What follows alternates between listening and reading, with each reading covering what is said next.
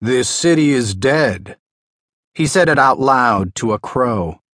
The big black crow was perched on the concrete railing that ran mostly intact around the rubbled terrace. They were 30 stories above the flooded street where dusk darkened the floodwater to indigo. The crow heard, tilted a glare at him. Smoke went on. This city is dead, and I'm someone. I'm still someone. Being here hasn't helped. He spoke to the crow and to the clammy, acidic breeze. It smelled like a ruptured car battery that lifted the edges of the rain caked stack of printouts some looter had tossed onto the terrace. I'm still smoke. Jack Brendan smoke, or Brendan Jack smoke, or smoke Jack Brendan. Mix it up the way you want, it's still there.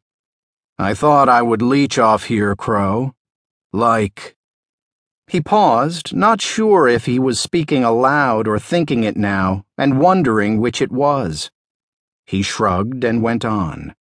Like you have a pan of water, nothing else. Just dead, flat, calm water.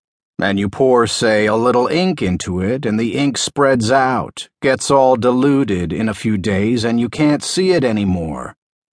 But it didn't work. The ink is still there. I'm still smoke. I could leave Amsterdam, Crow.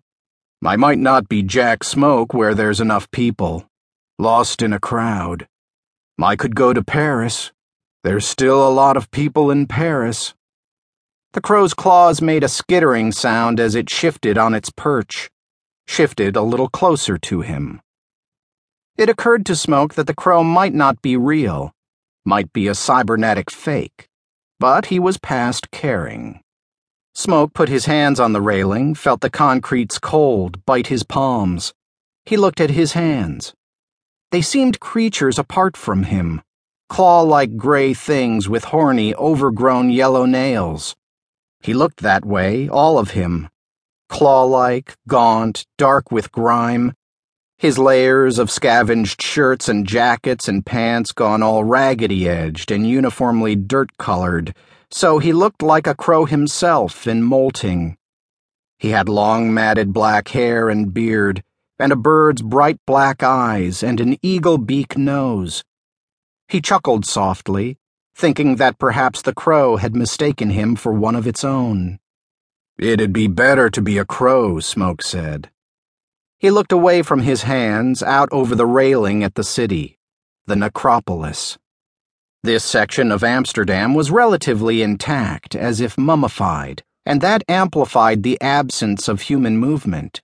As if someone had thrown a switch that simply turned off the people the way you'd switch off a hologram.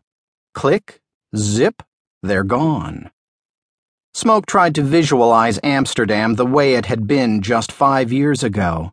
The streets feverish with cars and buses, most of them self driving and electric. Traffic pulsing on the bridges of the city of 1,001 bridges, flat barges gliding on the Amstel and on sedate tree shaded canals flowing slow and thick as green candle wax. It was a city built in rings of streets and canals, most of the architecture remaining as it had been, gabled and red bricked, when it was built in the 17th century. The city had permitted only a few high rises in certain zones, like the shell Smoke and the Crow perched in now. Now, and all was the same as five minutes ago, except it was just a dilute ink wash darker. There was no going back in time.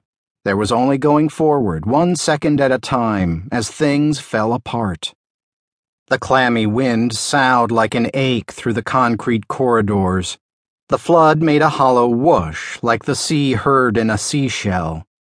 The overcast sky was a lowering ceiling of smudged charcoal black on charcoal gray.